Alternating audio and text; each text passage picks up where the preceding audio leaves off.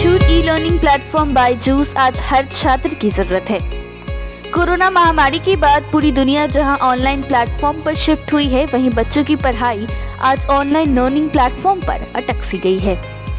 नमस्कार, मैं तुशाली स्वागत करती हूँ आपका माई स्टार्टअप टीवी के खास रिपोर्ट में, जहाँ आज हम जानेंगे एडिटेक लर्निंग प्लेटफॉर्म बायजूस के बारे में।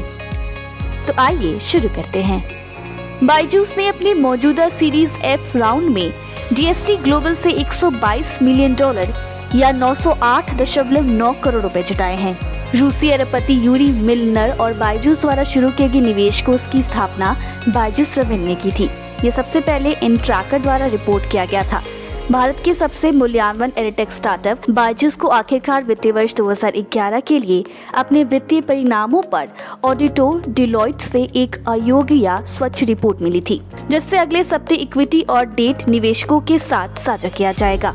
शीर्ष सूत्रों के सोमवार को विकास के लिए निजी तौर पर कहा कि एक आयोग रिपोर्ट का मतलब है कि कंपनी के वित्तीय विवरण पूरी तरह से शोध के आधार पर निरपक्ष और पारदर्शी है।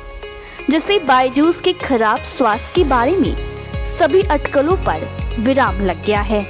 नियामक दस्तावेजों के अनुसार एयरटेक स्टार्टअप बायजूस अरबपति यूरी मिनरल के नेतृत्व वाले डीएसटी ग्लोब्स ने फंडिंग में लगभग 909 करोड़ रुपए जुटाए हैं। कंपनी बयालीस हज़ार छह सौ छियासठ सीरीज़ एफ़ अनिवार्य रूप से परिवर्तीय संचय वरीयता शेयरों series F C C C P S की पेशकश और जारी करने का प्रस्ताव करती है। डीएसटी एशिया सात डी एस टी जी छह investment A I N limited और डी एस टी जी सात investment two I N limited को कुल 908 करोड़ छियानवे लाख पचपन हज़ार पाँच सौ बीस रुपए के विचार के लिए है। जून में बायजूस ने घोषणा की कि उसने वैश्विक प्रौद्योगिकी निवेश फर्म बॉन्ड से धन जुटाया है, लेकिन जुटाई गई राशि का खुलासा नहीं किया गया है। फरवरी में कंपनी ने जनरल अटलांटिक से फंडिंग में लगभग 200 मिलियन डॉलर जुटाए।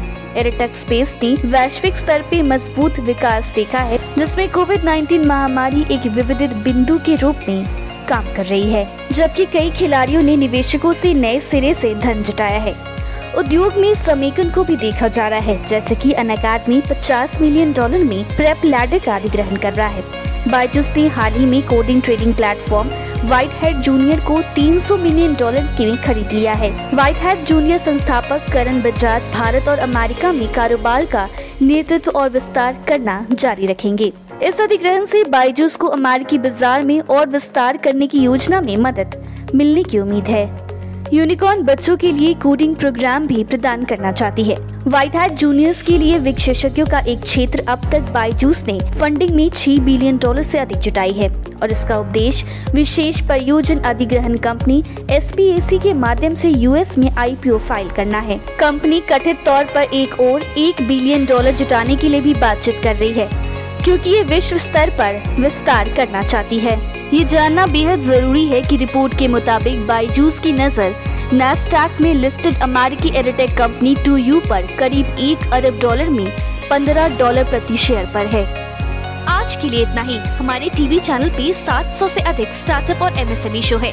जाँच करिए माई स्टार्टअप टीवी अब गूगल प्लेटफॉर्म पर भी उपलब्ध है। तो आपको हर कदम पे स्टार्टअप और एमएसएमई से जुड़े नवीनतम समाचार प्राप्त होंगे। आप हमारे टीवी चैनल को सब्सक्राइब करके हमारा समर्थन भी कर सकते हैं और घंटी के आइकन को दबाना ना भूले। आप हमें को फेसबुक ट्विटर लिंक्डइन पर भी फॉलो कर सकते हैं या हमारी वेबसाइट www.mystartuptv.in पर जा सकते हैं। सुनने के लिए धन्यवाद।